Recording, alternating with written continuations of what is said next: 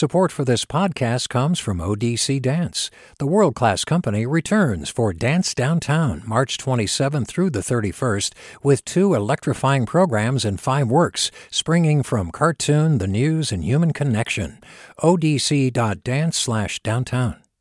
Support for KQED podcasts comes from Star One Credit Union, now offering real-time money movement with Instant Pay. Make transfers and payments instantly between financial institutions, online or through Star One's mobile app. Star One Credit Union, in your best interest. From KQED.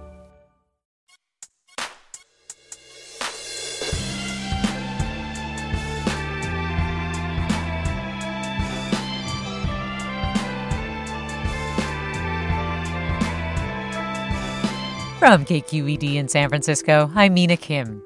The pop up whose Instagram you DM the moment orders reopen. The chef with the best dish you ever tasted on a compostable plate.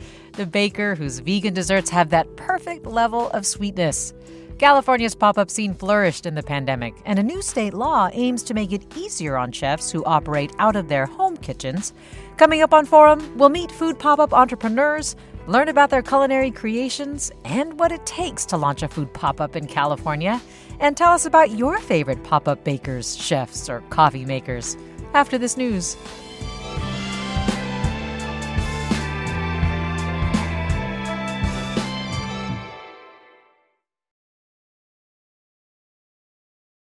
Welcome to Forum. I'm Mina Kim. Governor Newsom a couple weeks ago signed into law new rules that make it easier for home cooks to sell their food to the public. So called micro enterprise home kitchen operations can now sell more meals per week, 90 instead of 60, and they can make more money doing it, up to $100,000 rather than 50K.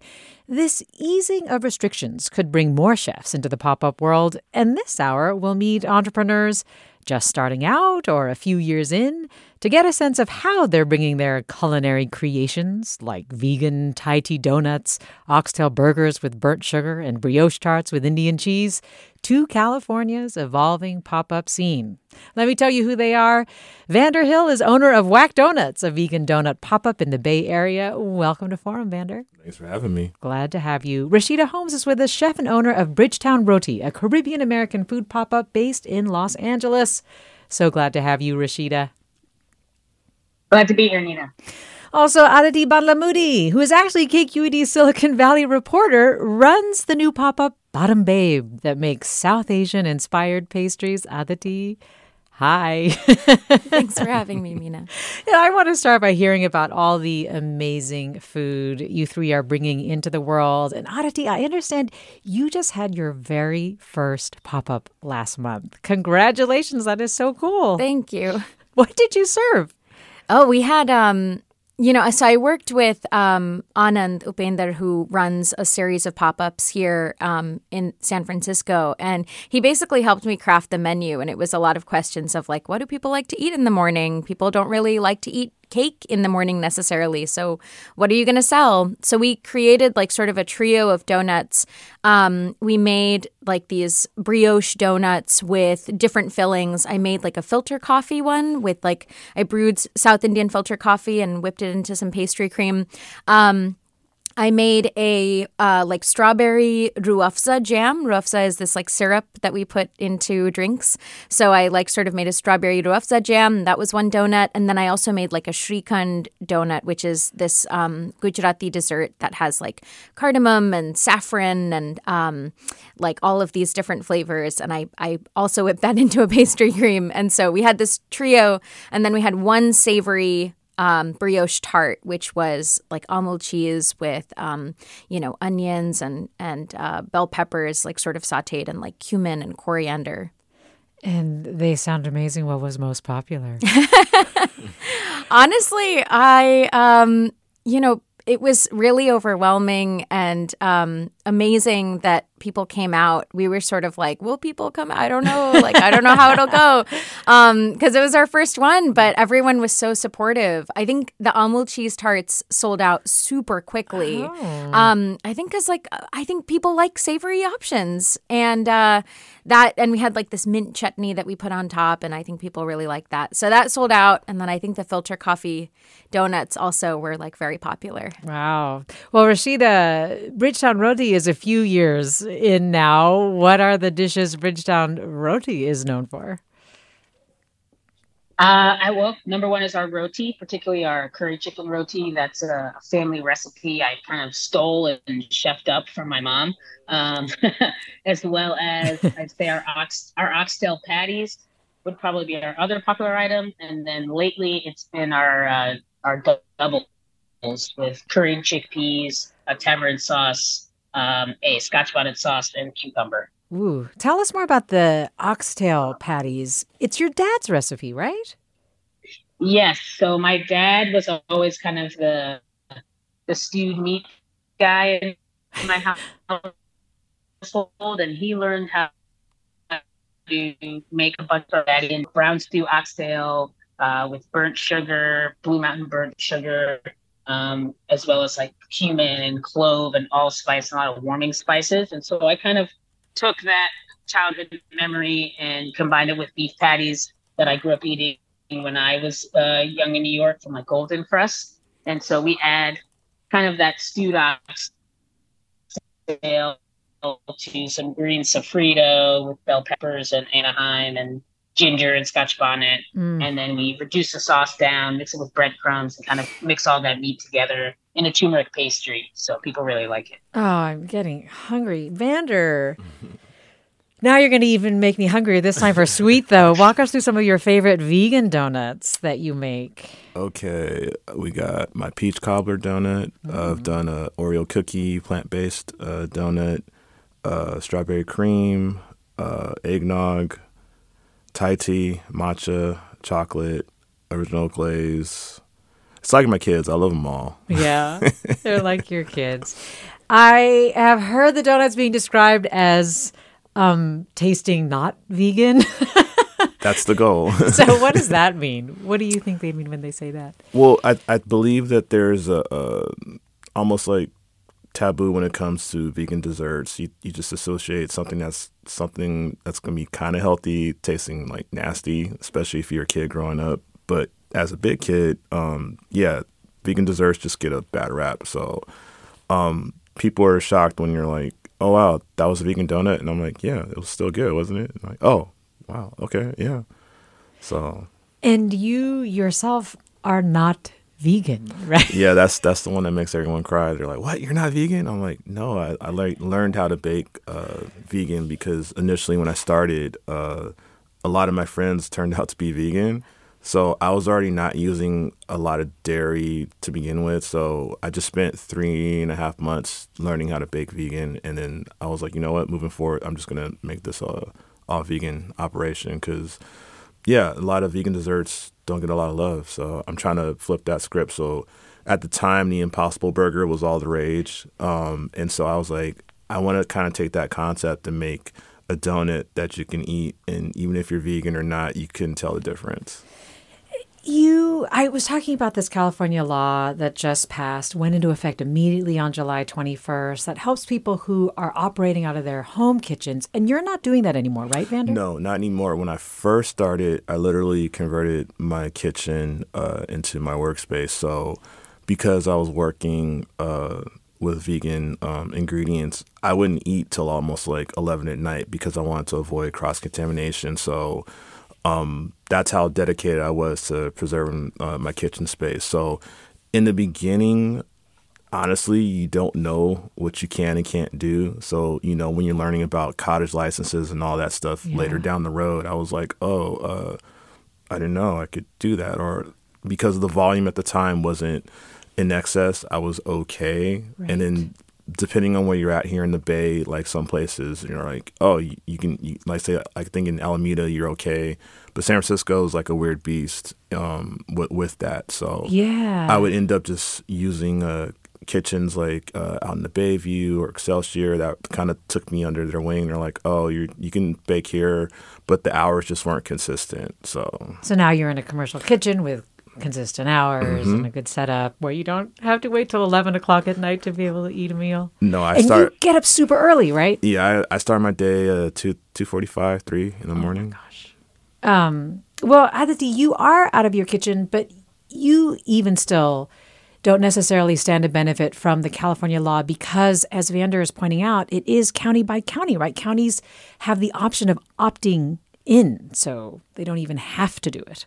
Totally. I mean, and, and like Vander's completely right. Like there are different rules based on like what county you're in, and San Francisco is like its own separate beast of like rules. Um, you know, even within so like technically, I think I so I'm uh, applying right now for a cottage food license, and there are the I, the difference, as I understand it, is uh, between like a micro enterprise, um, you know, home kitchen operation and a cottage food operation is sort of like, I think um, the the first can make sort of like quote unquote like hazardous food, but it can't be stored. It has to be like made and sold on the same day.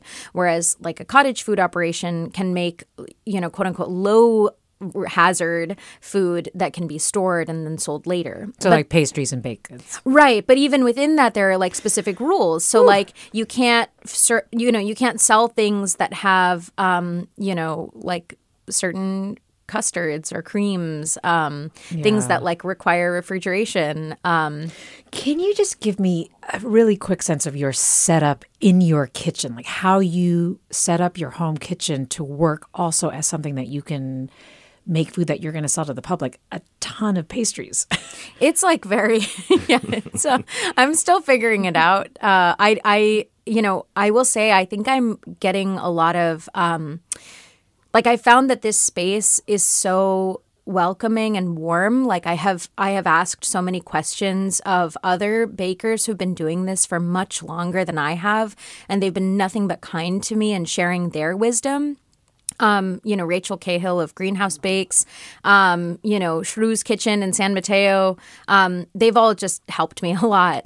Um, I the way that my setup looks is like I have this section of my kitchen that is only for Badam Babe, and there's like nothing else that happens in that space. And when I'm working on an order, um, like nothing else happens in the kitchen. Like we can't be cooking dinner, we can't be cooking lunch. Don't come in to get a snack. Don't come in to wash anything. Like just keep it as clean as possible for Badam Babe. Um, and that's just to make sure that like you know i don't mi- mix anything up but like it's still very like you know scotch taped together But even though you, Vander, and and Rashida too, will not necessarily benefit from the changes to the micro enterprise home kitchen law that just passed, what does it send a message that the state is sort of easing restrictions, making it a little bit easier? Definitely. What message does it send, Vander, to you? Well, I think one one one thing is I started my my business during the height of the pandemic, and like a lot of entrepreneurs during the pandemic started their business too. And I think uh, the they're they're seeing that there's more people that are trying to jump into this realm. So, but like in the beginning, I was intimidated. So having something like this eases that, and it's gonna make things open up for people that are like, hey, you know what? I kind of want to start my own thing. So Yeah, it's a recognition you're being seen and, mm-hmm. and acknowledged. Well, we are going to hear about your favorite pop ups, listeners, and also if you seek out or try to support them and why you do. Or maybe you have questions about starting a pop up because we've got panelists here who can tell you what that's been like. Can't wait to hear from Rashida after the break about how. She's scaled up to a brick and mortar. So stay with us for that. You are listening to Forum. I'm Mina Kim.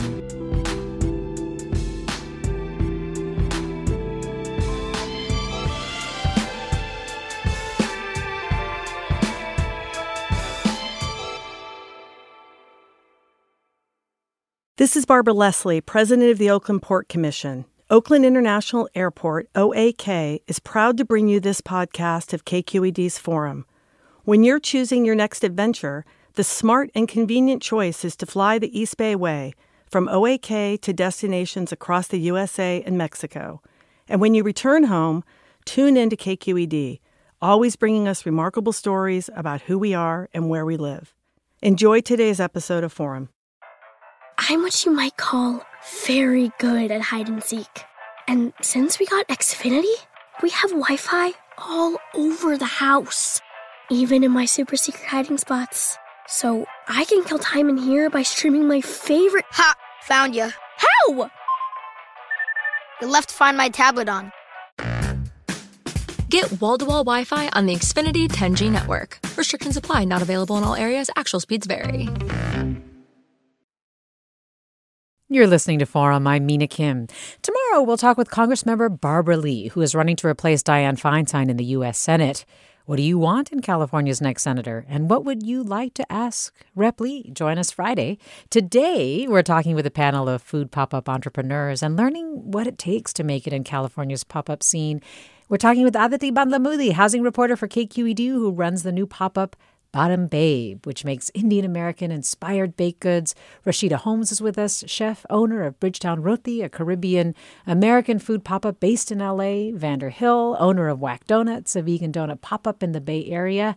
And you, our listeners, what's the most innovative pop up you've tried or maybe encountered in your travels around the state? What do you look for in a pop up? What questions do you have about starting one? Do you seek out or try to support them? Why? Email forum at kqed.org Find us on our social channels at KQED Forum. Call us at 866 733 6786. 866 733 6786. And Arik writes on Discord, I love Beckmann's Bakery's apple pie. It is so good, but it's only available at farmers markets. They have a website, but online they only sell the regular size pies. Where at the farmers market, they also have the mini versions.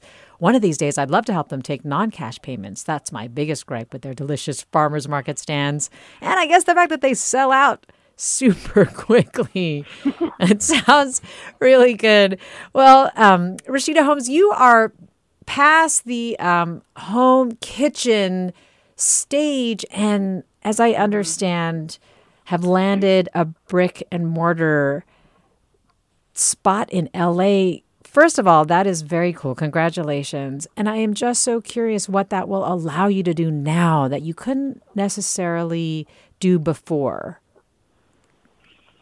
Um, well a couple of things. I mean we're not quite there yet. We're still kind of in the building process, but and that has been basically a, a three year journey. I think we started to look, started to explore the idea of a brick and mortar kind of right when we started, because mm. uh, that was always the goal. And it took three years to kind of get us to that point. So um, I would advise get started as soon as possible uh, if that's what you're trying to get to. Um, but really, we're excited about it because you know I, love the pop-up model. It's it's given me a lot of opportunity and, and allowed me to share my cuisine with people. But it's limiting. It's limiting to what you're able to do. It's limiting to um, the kind of dishes you want to serve. It's also limiting to time and space, and it's also limiting to dollars. I mean, there's just there's only so much you can make, you know, in this model in terms of revenue. Um, so we're excited to really expand that and, and, grow the brand. You're saying that if you wanted to do a brick and mortar place to start thinking about it right now, what are some of the biggest challenges of scaling up, especially to that if you want to?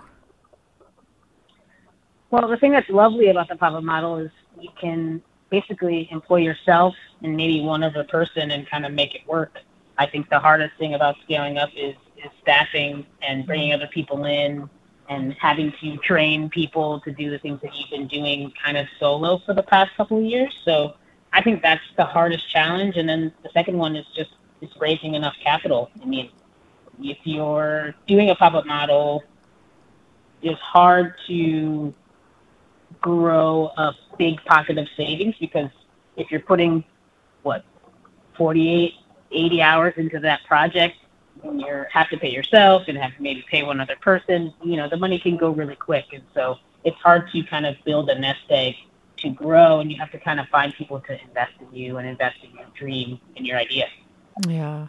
That comment earlier, Vander, about um, the bakery and kind of wishing they didn't sell out that fast made me wonder about just how also challenging it can be to determine how much to make. And I'm wondering how you got some boundaries on that, right? You were able to sort of make that more sustainable for yourself. Yeah, uh, in the beginning, uh, you could just call me up because it, it, since I bake my donuts, it only takes like ten or twelve minutes to bake, and then like another fifteen for the glaze to set. So I was taking orders left and right, but I, I, I soon backed myself into a corner. Um, those that first year really opened me up. So by the second, even even up to now, I have a better idea. Like when I, people have me pop up um, some places are like, oh, we're expecting 400 guests, so I'll make close to like you know the number of people that are there, like maybe like 300 donuts, for example. Like I literally did that two weeks ago. Other times there have been instances where I popped up and I made too much, you know, and so it's a lot of trial and error. But you you start to get a sense of. Uh, how much to bring the more you do it. So it's it's not um, even my fellow vendor friends that were putting me on game. They're like, yeah, man, it's it's it's going to be hit or miss sometimes, um, depending on the neighborhood. If um, I'm in the East Bay versus the South Bay versus San Francisco, it's it's always different. So I always encourage people, you know, your first couple times, don't bring too much, you know. And if it's, I'd rather bring less and sell out quick than a lot and only sell like maybe half my lot. So I feel I've mastered it to a degree, yes, at this point in going into my three, third year. But uh, the beginning was uh, very trying. So, wow. Out of the, I'm sure this is something you navigate, but also just curious what advice as a newbie you have found most helpful with sort of all the different different things you have to account for with regard to doing your your business or or being able to sell your food to the public? For for my so in my personal experience, like I think I think what I found uh like there's a lot of things that I think I took for granted that I'm now like, oh, I really should be paying attention to that. So like for example, like so much of the business happens on Instagram. Like so much of like, you know, I I am not really mm. a good person to post on social media in the sense that like I usually don't like to post on social media that much. Um I like feel very awkward doing it, but like you have to do that because otherwise people won't know about your like pop-up. Um so like you know getting into a rhythm of like posting every week or like a story or two every week. And maybe that's i think that might even be like low. Like maybe that might be like infrequent still. Um it's like way more frequent for me than i have ever done before. But you know and also like having um you know, I, I, have to credit like so. My husband isn't here with me today, but he um, is like my partner in this business, and he like is like in the kitchen with me, like you know, washing dishes after the fact, or like when we were at the pop up, he was like behind the scenes, like warming up the donuts, making sure everything's fresh, like getting the orders like ready. Um, and it's been like I I I think I took that for granted at first and being like, oh, I can do it all myself, but like I really can't. And uh, I I feel like I've been very lucky to like have a partner who's like with me to like do this. Um, yeah, I don't know. And I think like hearing people like Vander say like in the beginning you're going to mess up and it's okay. I think that's like really helpful to hear because I'm still very new at this and I'm still learning a lot about it. So, it's good to know that I can fail. Well, Clara writes My cake business, Vinegary Personality, sold slices at a number of pop ups in the Bay Area over the past couple of years. I run an almost solo operation and mostly do commission, so pop ups to me are a real treat. They kind of feel like a little party where you can gather together people you love in one place and share what you've made with them and eat the fruits of your labor. The biggest challenge I found is not knowing how many people to expect and trying to find the sweet spot where I don't run out too fast, but also don't make too much cake. Shout out to Shook, a pop up in the Richmond district that always has really cool vendors and themes. And yeah, listeners, if you want to share your favorite pop ups, innovative ones you've tried, why you try to seek them out and support them, or even questions if you're thinking about starting one yourself.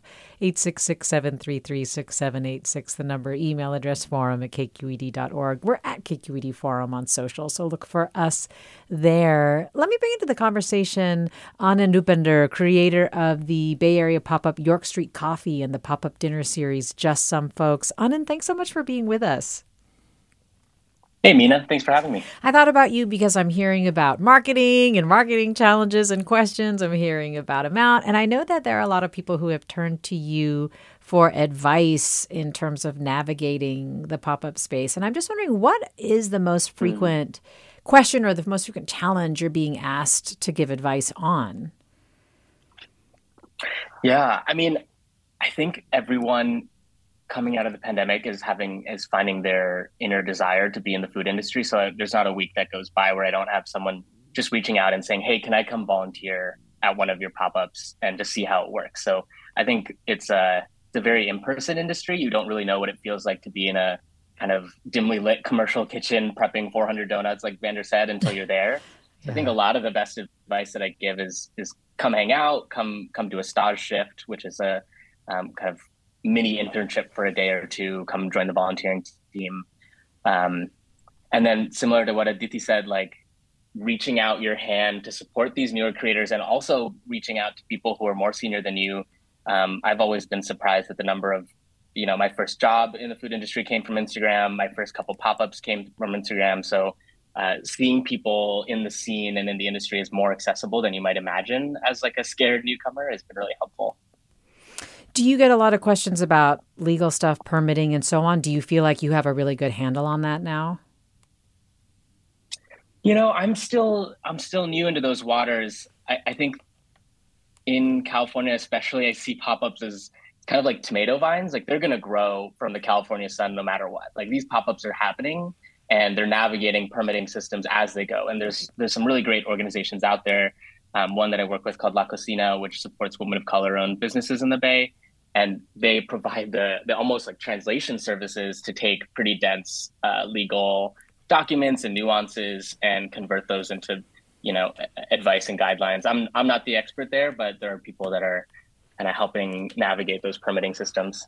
What about the marketing aspect? What do you tell people about marketing? I'm not sure if you gave mm. adhiti um, advice on that but yeah it just feels like such an yeah. important part of this Definitely, there's lots of approaches. I, I, mean, I in all the pop-ups I do, I lean heavily into collaborations, both because it's fun. It's a yeah. It, it's it's really nice doing a solo operation to have a buddy next to me, and I've popped up with pop up with both Vander and um, Adhiti, and would love to pop up with you, Rashida. Um, so pop-ups are great both from that standpoint, and you know, you co-publish on Instagram and you reach to audiences, and and that can be really helpful. Um, I think there's a lot of different ways you can show your voice on social media and kind of cut through. Um, I think Vander does a really good job of, of showing his face and of creating um, really relatable and honest content. My background is in, in design, so I lean more into graphic design and like really uh, consistent, uh, like kind of more, um, yeah, it's a little more on the nose around the information of the pop up um, posting regular and often, and then being pretty true to your voice is is key. People are really interested in the story of the pop up chef and owner themselves. Anand, mm-hmm. you find that? It's interesting. Yeah, I think it's it's very identity driven because, especially in San Francisco, it, um, you can get amazing. You, you, can get an amazing scallop crudo anywhere. You can get an amazing bowl of tagliatelle anywhere. And so what pop-ups allow for is completely new vantage points, whether it's fusions or um, people taking uh, recipes from multiple restaurants they've worked at and, and bringing that into their pop-up. It's it's really like an art scene, and it's an underground art scene um, that I think people can't find that food at restaurants because that, that food might be too risky to do at scale. It might not be financially viable. Uh, it, it might be hard to find a team, like Rashida said, to be able to execute that. So I think pop-ups have some of the most creative food and identity driven food. And, and, so before I let you go, just tell us a little bit about the food you do. sure. Yeah, I run a, uh, a community block party called York Street Coffee. We serve some coffee there, and, and I run just some folks, more of a supper club. Um, I have you heard the term ABCD? before for describing I, South Asian Americans? I did once. I was prepping for this conversation, to be totally honest, Anand so share it with our listeners. So yesterday, uh, ABCD is a funny term. Uh, it's American-born confused Desi. Desi is a term for South Asian folks. I was born in the U.S. My parents were born in India. So it's this like navigating the ambiguity of growing up with Indian food, but also like the diversity of of like all the cuisines in America.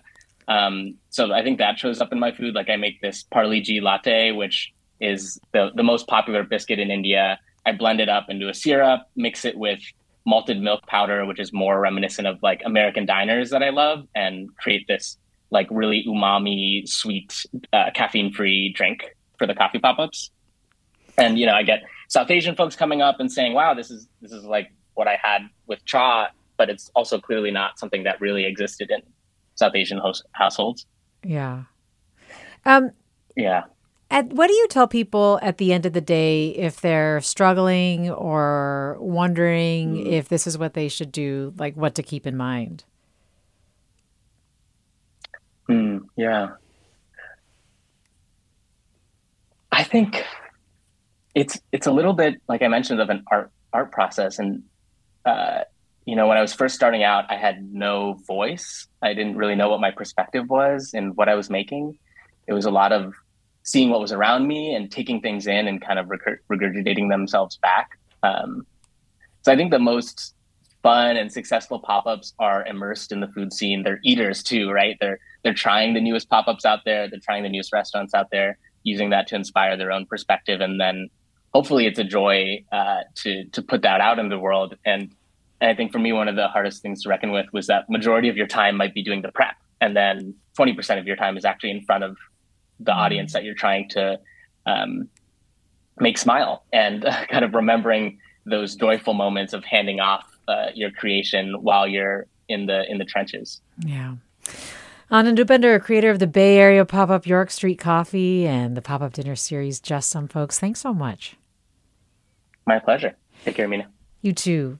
Rashida, I'm wondering was there someone who made you believe in yourself or or or made you know you you have to try this like really inspired you to try this?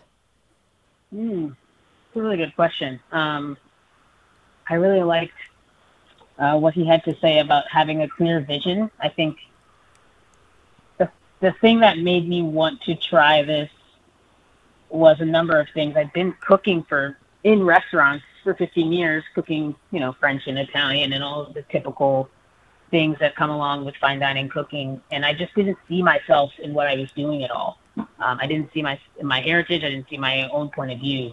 And so I had the opportunity to kind of write down everything I loved to eat. And the only thing that I was like, oh, I, I can't get any Caribbean food in LA. Maybe I should try that. And so I I first went to friends and family. I did my first pop up in 2019, with just friends and family. Be like, is this good? Like, is this like is this good, guys? Because they'll tell you the truth. Your friends and family will tell you, you know, no, this is bad. You should stop. So they gave me the first kind of inspiration to keep going because they're like, oh, this is really good. I've never had anything like this, and yet it also tastes really familiar. And that was like a wonderful sentence. I was like, oh, okay, if we can run with that, then I think we can have something. Yeah, you're getting a lot of nods in terms of friends and family being super honest with you um, from Vandor and Adhiti in the room with me right now. And you know, if if the experiences you're hearing, listeners, resonate with you because you have tried uh, trying to share your creativity, your your culinary creations with the world feel free to share that too. Um, again, email address forum at kqed.org, social channels, Facebook, Instagram, threads at KQED Forum. The phone number 866 733 6786, 866 733 6786. A listener writes on Discord, Whack donuts are so good, all caps. I'm partial to the Thai tea and the original glazed. We'll have more after the break. Stay with us. I'm Mina Kim.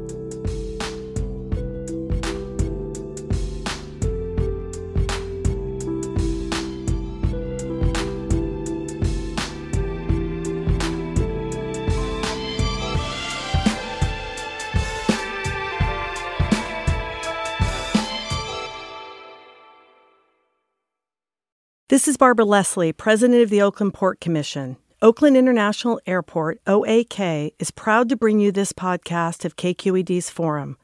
When you're choosing your next adventure, the smart and convenient choice is to fly the East Bay Way from OAK to destinations across the USA and Mexico. And when you return home, tune in to KQED, always bringing us remarkable stories about who we are and where we live. Enjoy today's episode of Forum. I'm what you might call very good at hide and seek.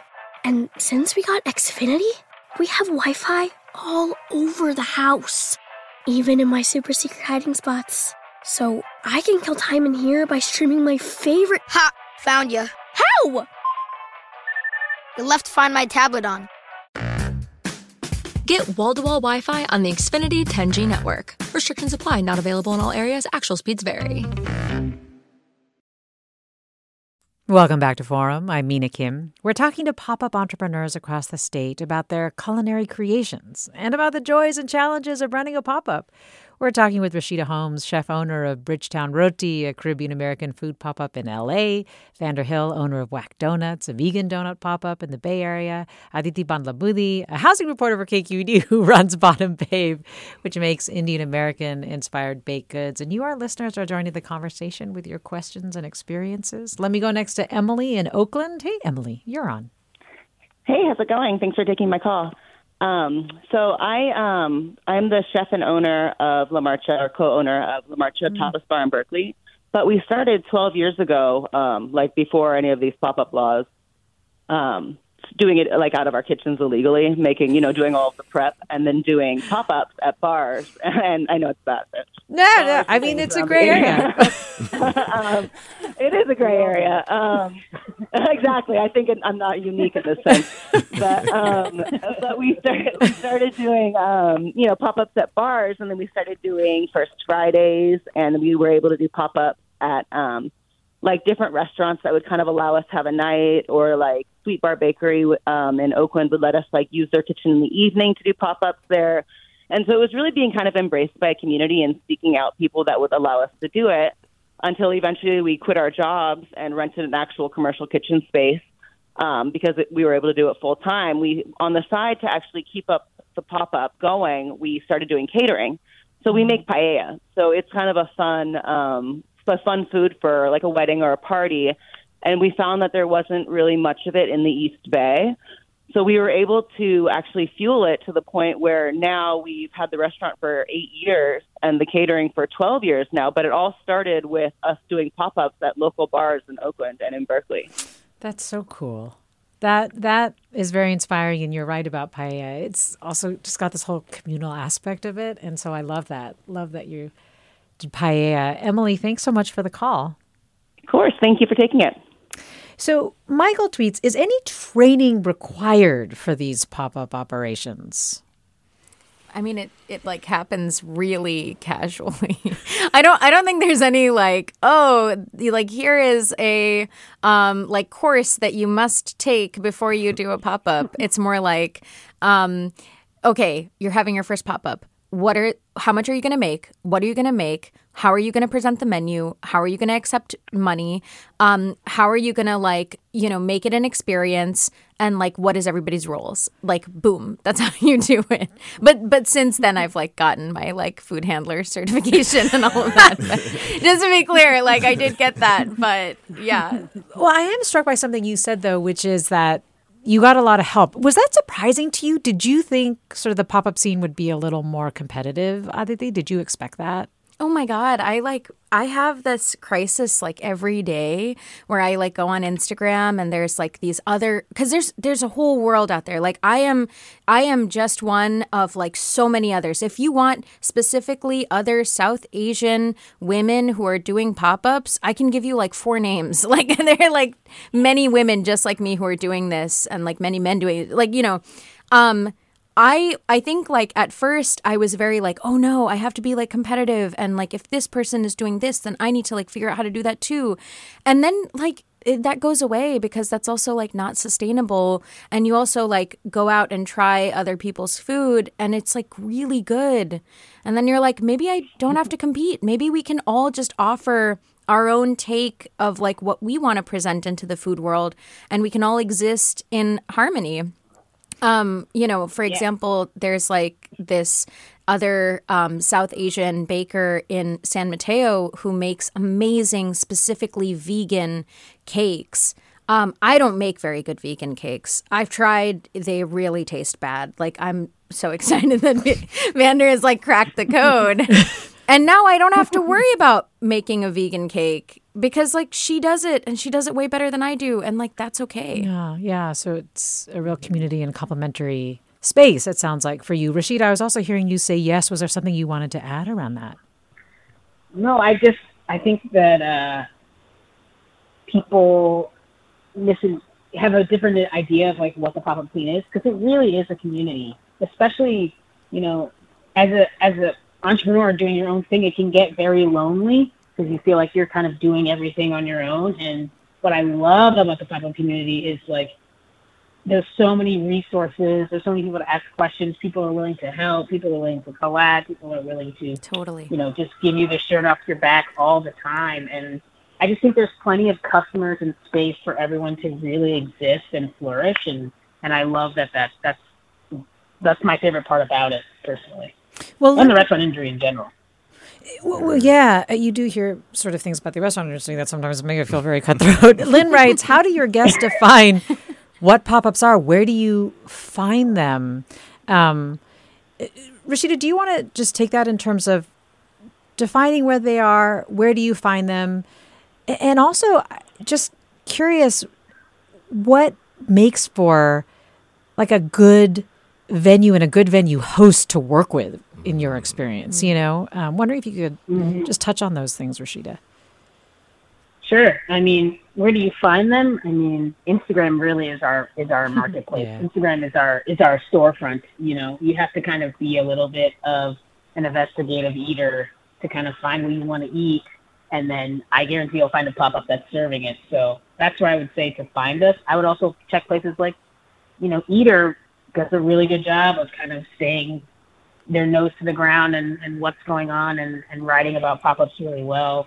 Um, so that's another resource if you're looking for pop ups. Um, but what makes a really good vendor is one that understands the challenges that we go through as pop ups and understands like the revenue challenges and can provide a customer base that's willing and excited for you to be there. And also, you know, that doesn't take too much from you as a small business in terms of that partnership. You know, I've worked with people who are like, oh, you can just pop up here. You know, we're going to sell alcohol, so you're good. You take all the food revenue. And I've worked with other pop ups that are like, we're going to charge you 20% and charge you for a dishwasher and charge you for, you know, mm-hmm. this and that. And then at the end of the day, you know, you're not left with much. So, you know, I think those places that can provide spaces and restaurants off hours or things that don't affect their revenue, that's that's the place where we flourish. Yeah. Well, let me go to Heidi in Lafayette. Hi, Heidi. You're on. Hi, I just want to say gratitude because I know what a hustle this is for all the people who are doing it, and I love delicious food, and thank you for that. But I did want to shout out someone I um, got to know when during the pandemic. I didn't know I could find food through Instagram, and um, there's a company, a woman run Queen's Queen of Crusts, um, and her that part of it is a delivery uh, flatbread pizza, delicious. But their original um, was uh, Chicks in Love, which was a pizza pop up, and why I, I was um, moved to call was just the way she uses her Instagram, she's such a charming person and she's mm-hmm. so supportive of other companies. And I've learned about other businesses and gone and tasted their food. And I've met her. I just, I, I just really want, I know what a hustle it is. And so I just want to send out. And they just did a post because they just did a pop up locally out here at a, at a, um, at a historical uh, museum festival, and um, they wrote sort of their whole history of their company, which is about 16 years mm. old, I mm. think, or so. Yeah. And um, so it's on um, Queens of Queen of Crusts. I highly recommend. Delicious well, and and worthy of supporting and learning about. Heidi, thanks for the recommendation. And also, you're underscoring sort of that fusing of the person and also what they provide. Um, Vandor, I asked Rashida earlier about sort of what made her believe in herself or when she knew it was ready. When did you know your donuts were ready to sell? Oh boy, um, it takes me back. Um, so initially when I started this, I, this was helping me cope with grief. I lost my grandma to cancer in 2017. My mom a year later, 2018, cancer. Oh. My aunt and mentor literally passed away unexpectedly a week from each other as I was getting ready to fly out uh, to France for a dance competition. Uh, my job wasn't really supporting me, so I kind of just got back into baking as another way to cope. But it was a, my friend Fernando, who's super opinionated, and I've known him since '98, working at the Exploratorium. Um, I just had all these donuts, and he had one, and he was just like, "Bro, I think you're onto something here." And so, um, again, like, I just made a little quick little logo, and um, I made an Instagram page. And uh, my friend Lone from high school, her family owned a cafe, and they were like, "Hey, if you ever, you know, want to try and pop up, you know, you can pop up here. Um, Alpa Store Poppy, who I know from the DJ world, is a Mr. E. I gave him some donuts, and he was like, "Dude, you're onto something. Like, like run with this." And he says the fact that they're vegan too, like, psh, and yeah, kids don't lie, and my elders don't lie. So I knew it was a hit once I got the kid tested, you know, mother approved uh, sign off uh, with my donuts, and just that fear in the beginning, like I don't know, but I already knew that I was kind of over the nine to five and I wanted to be my own boss. So I just went for it yeah. and uh, started getting traction because I'm a 90s kid. So I'm, I'm more like word of mouth and like I try to keep up with TikTok and Instagram. But yeah, that's that's when things really started snowballing in a good way for me. So. Where, where did the name come from? So Whack Donuts, uh, like I mentioned, I, I I wanted to marry things that I love, so baking and dance. So I got into breaking in high school, like a lot of kids in my generation, and it was a nickname I got growing up pre Animaniacs. So people are like, like Animaniacs? I'm like, no, this is pre Animaniacs. But growing up in the rougher days of the mission, me and my friends would always often get jumped a lot.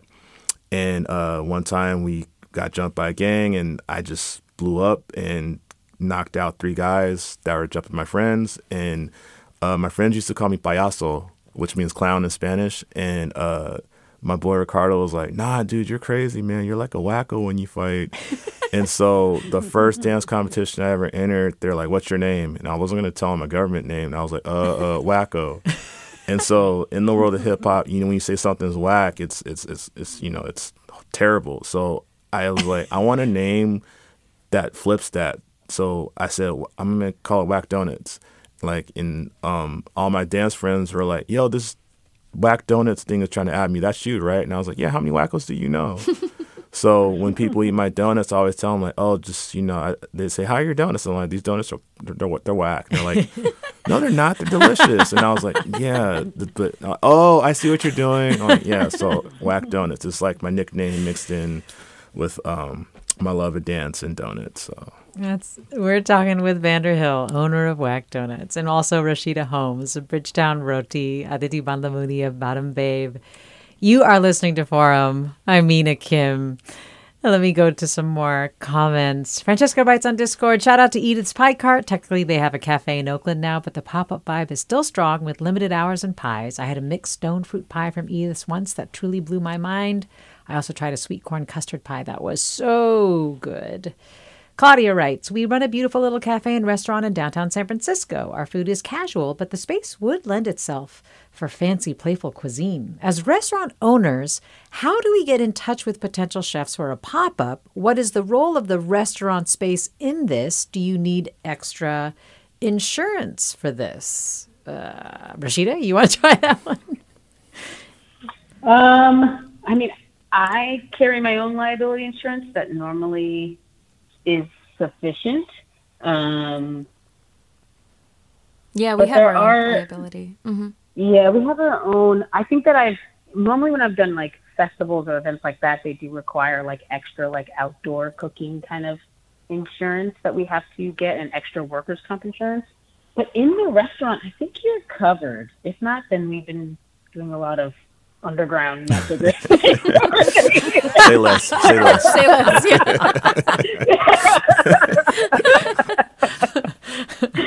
Uh, well, thank you, Claudia, for the question. And yeah, that's so great in terms of collaborating with pop ups at your restaurant. Let me go to Anne in Half Moon Bay. Hi, Anne. Join us. What would you like to ask? Hi. Um, okay, I don't want to be a stick in the mud, um, and I love all the creative ideas that I'm hearing, and I come from a long line of um, restaurant people. But uh, what I'm concerned about is I've noticed that in American society, um, as a general rule, and especially since COVID, I think people have more and more and more they're they're throwing away. They're buying their food in packages that get thrown away. Granted, a lot of them say recycle, but it's still um, you still need resources to pr- to make those materials and to recycle them and um, and I just I'm that's my concern. Yeah. And um, I did I did just come from France and in France these pop-ups um, are also happening and it's kind of cool. I think it's there's they have to um, make them. I don't think that they can use products that get thrown away or, or recycled. Yes. I think that as when you order when you order a drink or a plate of something, um, you pay a dollar or a euro, and then you get your euro back when you give it back. And another thing too is sometimes you'll have logos on these cups. So if you choose to keep it and not give it back, you can, and then you have a souvenir. Yeah, you can reuse it. Um, think yeah, and that is a totally legit concern, and and folks are nodding here. Adhiti, did you want to respond to Anne's? No, I mean I think that that's exactly like I I know I was concerned when we did our pop up. I didn't want a lot of waste, um, especially things that would be like going in the garbage and not in like compost. So we like paid extra and we sort of like ate into like our you know bottom line or whatever to like buy compostable um you know like containers for for food and like you know made sure that we um made like as like vandor was saying earlier like we actually made less because we didn't want to end up with waste um so that we wouldn't like have that issue. Yeah. Um, well, Jessica writes pop ups seem like an equalizer in the sense that folks who have a vision, drive, and talent have the opportunity to test it out within the community. I often see folks in East Oakland with their giant grills to sell chicken meals and corn or homemade taco bars. It's a way for different people to have a chance to support themselves and their families with lower risk than a full restaurant. It's creative and grassroots, and I fully support it. Um, that is such a great comment, Jessica. And I guess what I would add to it is I, I really feel like what I'm hearing from all of you is that one of the things that that you all love about it is is that it's a connector and that it connects people to each other who are in this space but also to the people who are who are consuming your food. We were talking about people's favorite pop-ups so I just want to ask you with the minute that we have left if there are a couple you each want to shout out. Let me start with you, Vandor. Oh wow, it's too many. Um, Yeah, it's going to just have to be El Chino Grande. Uh, they just got a brick and mortar in the Mission. Um, who else? Uh, Soulful Blends uh, for coffee in the East Bay. Um, those are the homies. Nice. And um, those are the main two, just because Yeah. I they come to mind. But there's a litany of folks out there. Just jump on Instagram and you'll find them. Adhiti, how about you? Oh my God, there's so many. there's Greenhouse Bakes, like in, in the East Bay, like the best croissants. Oh my God. Um, Restriction Kitchen here in the city. Yeah. Um, you know, Shrew's Kitchen in San Mateo, Much House Baker, Bakery in uh, San Jose. And Rashida down in SoCal. Give us two. Oh gosh. Okay. Uh, Punches Bangus, they do amazing Bali's, the Bolivian Bali food, food from Bali, and then uh, Saucy Chick and Evil Cooks and Los Dorados Tacos, and I'll stop. Rashida Holmes is Bridgetown Roti. Adhiti Bandlamudi is Badam Babe. And Vandor Hill is Whack Donuts. Also thanks to Anand Upender. York Street Coffee. Thank you, Caroline Smith, for producing today's segment. Thank you, listeners, for sharing your favorites, why you support it, your great questions. As always, you've been listening to Forum. I'm Mina Kim.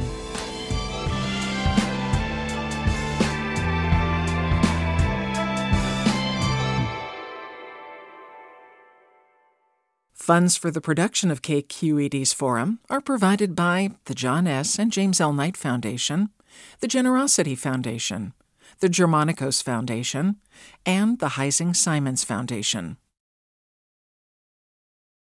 This is Barbara Leslie, President of the Oakland Port Commission. Oakland International Airport, OAK, is proud to bring you this podcast of KQED's Forum.